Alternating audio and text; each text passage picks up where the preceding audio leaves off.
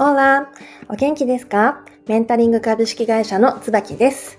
人が変わるのは人との出会いからをテーマに今活躍されているビジネスパーソンの中でも外国人またはマイワーキングマザーの皆様がたくさんのことに立ち向かいどのようなストーリーでここまで来たのかじっくりお話を聞く形で先輩トークをお送りします。ここでシェアされるストーリーがリスナーのあなたの心を太陽の光のように照らしてくれたらいいなと願っております。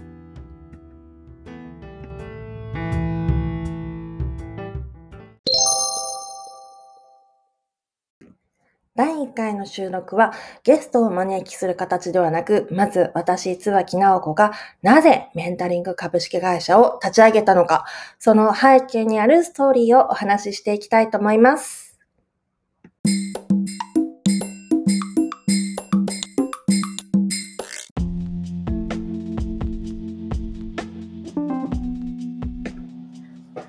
はい。私がこのメンタリング株式会社の立ち上げた背景なんですけれども、私はそもそもライフワークとして女性、特にワーキングマザーと外国人の問題を解決したいとテーマは決めていました。その理由は、まずは私がワーキングマザーになってみて課題をたくさん見つけてしまったこと。そして外国人の夫と20年間一緒に暮らして解決しなければいけない問題が山積みであることを知ってしまったこと。これが背景です。この2つは SDG の中でも2つ、えー、テーマが実は合致していて、ジェンダーギャップとあとは国籍ですね。これらの2つの問題を特に解決したくて起業しました。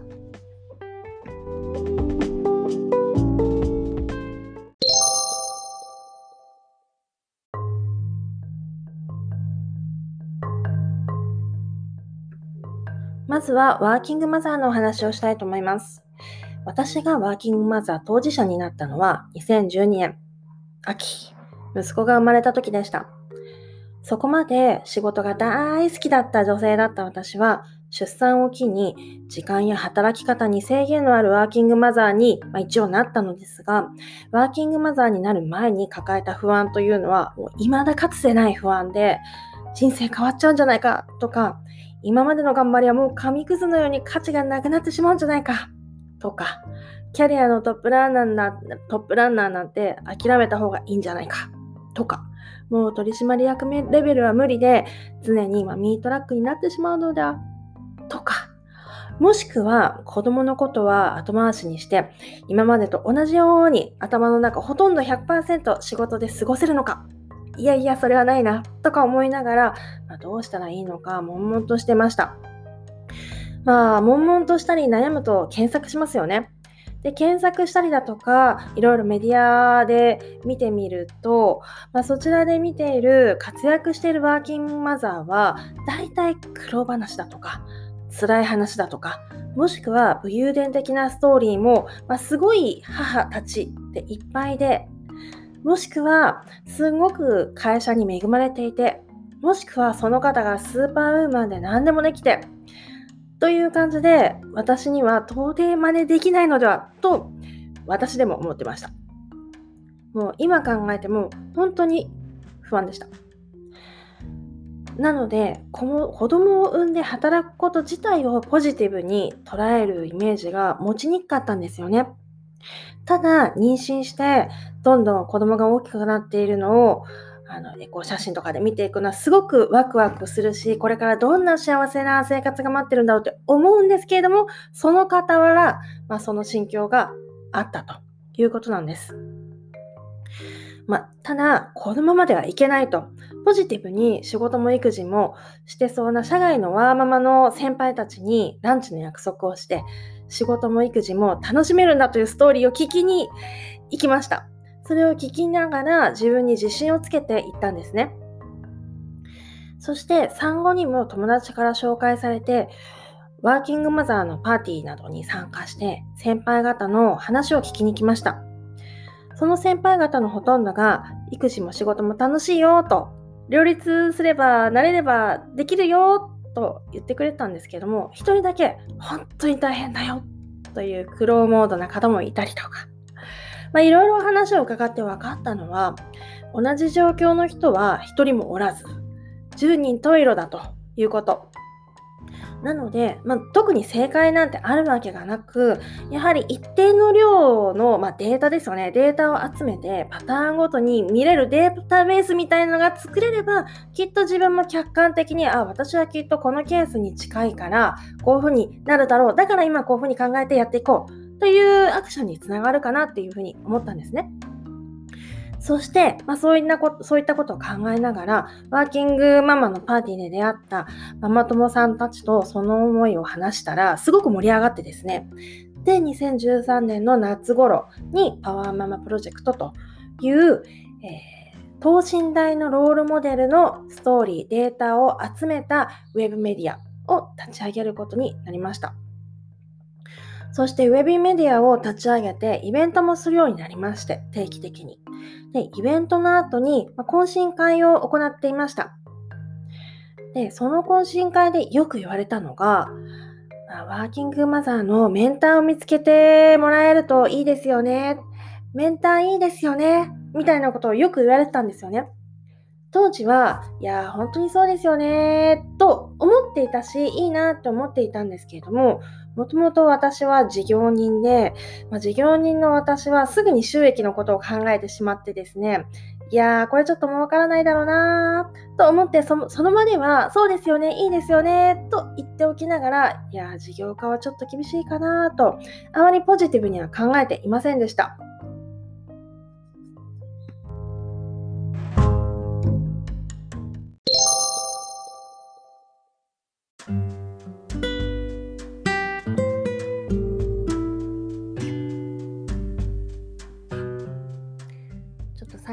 ところで切れちゃったんですけれどもそうあのあまり収益化のポテンシャルが低いなと思ってメンター事業自体は事業化を考えていなかったんですよね。でもやっぱり子供が生まれてから自分がどういった事業に熱を燃やすのか時間を費やすのかそれによってどれどのように世の中に役に立てるのかということをすごくよく考え始めたんです。なのであの子供が生まれてからは今まではマーケットとそれがどれぐらいグロスしていくかみたいな市場ドリブンで事業を考えたことが、まあ、そういう傾向が強かった方なんですけれどももうそこからは、まあ、産後はどれぐらい自分が、まあ、自分ごと化できるのかだとかどれだけ社会に貢献できるのかだとかちょっと事業の取り組む視点が変わりましたよね。まあそうまあ、そのような自分の心の中のシフトもありながら、まあ、コロナがあり、まあ、今いろいろな常識が覆った今私には一体何ができるんだろうってすごい考えました。で考えれば考えるほどというか私に頼まれることって何だっけっていうことを思い出すとやっぱり女性関連とか外国人関連の、ま、助言だとか紹介だとかそういうことなんですよね。なのできっと私はそういうことが求められていてでそして私のライフワークとあの自分で宣言していることもワーママ向けとあとは外国人向けだったりすることに、まあ、改めて自覚してですね。で市場があるかないかなんてビジネスやってみないとわからないしそこにお客さんがいたらそれって市場になるよねと考えるようになってですね。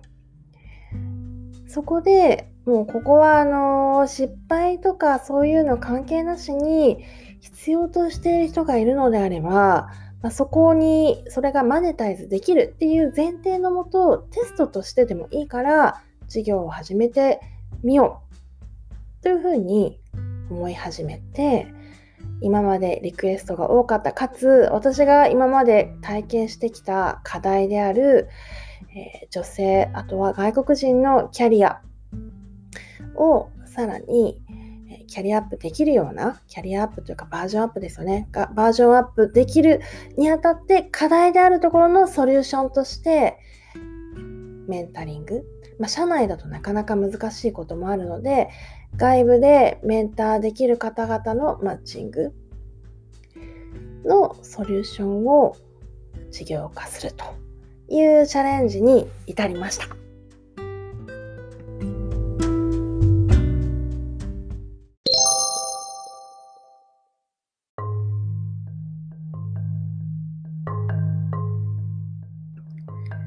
背景のもう一つの軸である外国人について話します。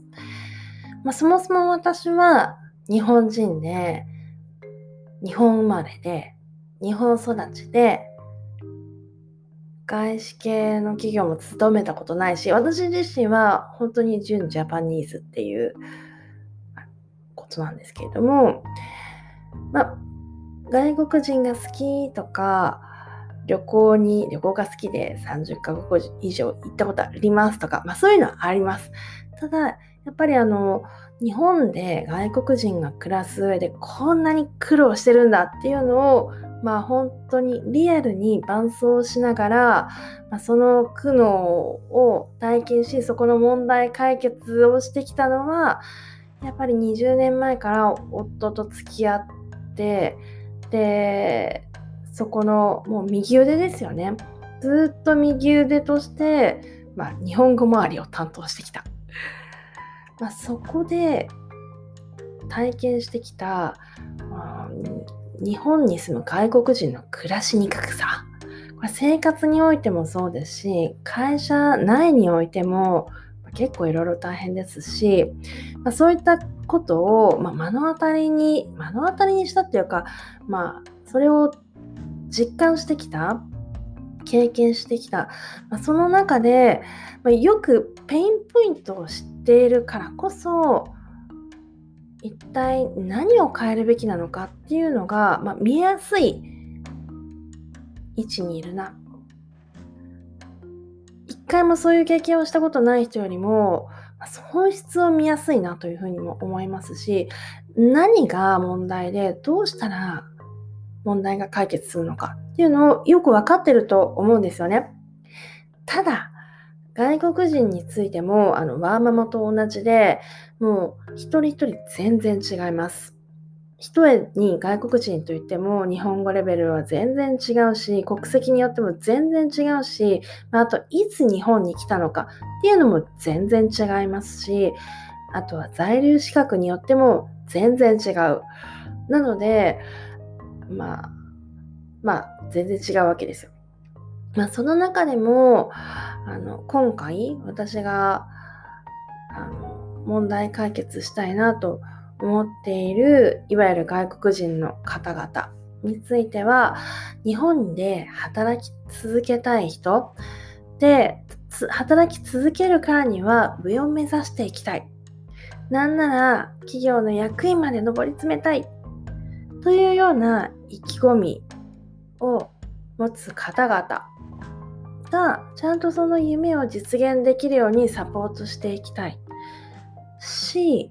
そうあのまだジュニアレベルだけどもそういった形でエグゼクティブを目指すような活躍を目指したいっていう外国人を応援したいというのがあります。これはちょっと前の女性活躍に非常に状況が似てると思っていて、まあ、要はロールモデルがいない、まあ、一部本当に少しだけ外国人のエグゼクティブいますよね。でも本当に少ないしそのケースがほとんどシェアされてないですしそれを、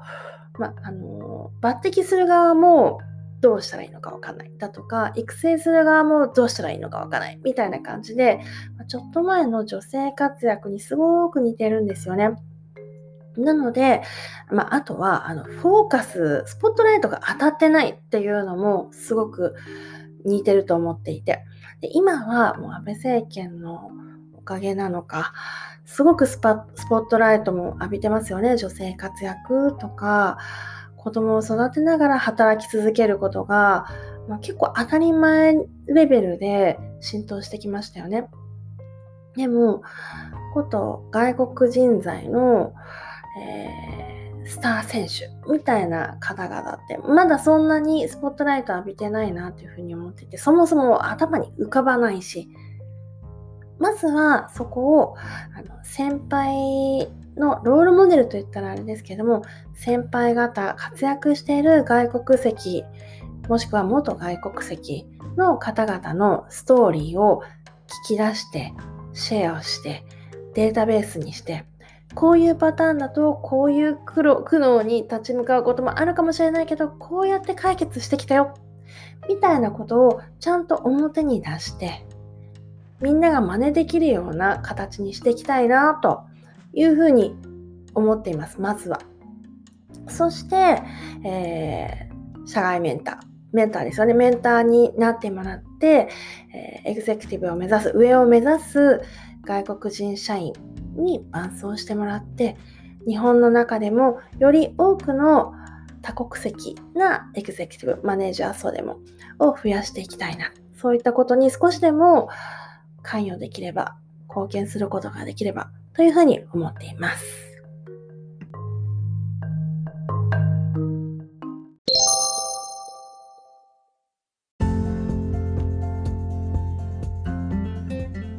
はい、いかがでしたでしょうか？まあ、今回こうやって思いだとか背景をお話しさせていただいたのですけれども、まあ、もし私が聞いてたらきっとこう思うでしょうね。で、何すんの？まあ、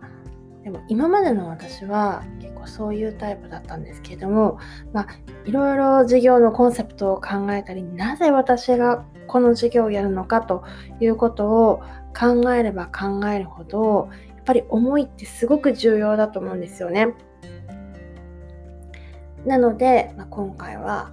思いについてフォーカスしてお話をしました。ただ私がこれをやりたいからやるのみたいな感じの独りよがりな授業には絶対にしたくないなっていうふうに思っていて私がやりたいのは、まあ、私一人じゃ何にもできないのは分かっているのでこのビジョンや思いに共感していただける方がもしいらっしゃったら一緒にその、ま、それをこの解決法だったらきっと前に進むはずというのを編み出していってそれをソリューションとして提供をしていく。そしてそれが事業化されたらそれはそれでいいなというふうに思っています。そして私はあの私が何かをするというのではなくて当事者の方々メンターの方々をマッチングさせるような仕組みを作りたい。私が解決しに行くキャリアコンサルティングをしに行くというのではなくてしっかりと適材適所を判別してできっと合うであろうコンビネーションやソリューションを準備してそして本質の問題を解決していくといったような仕組みを作りたい。そう思っています。餅は餅屋ってやつですね。なのでこれからそれを実現していくべく頑張りますっていうところなんですけれどもまずは初めに思いの共有からでした。ここからはですね、じゃあ実際にロールモデルの方、まあ先輩ですよね、先輩方のストーリーを聞いていくべくゲストにお呼びして、皆さんは一体どんな道を歩んできたのか、そこの苦悩にどうやって立ち向かってきたのか、というお話をじっくりお聞きしていきたいと思います。今日は私の独り言で始まり独り言で終わってるんですけれどもお付き合いいただきありがとうございます。こんな私の独り言がリスナーの方にちょっとでもなんかいいことがいい影響があればいいなと思ってます。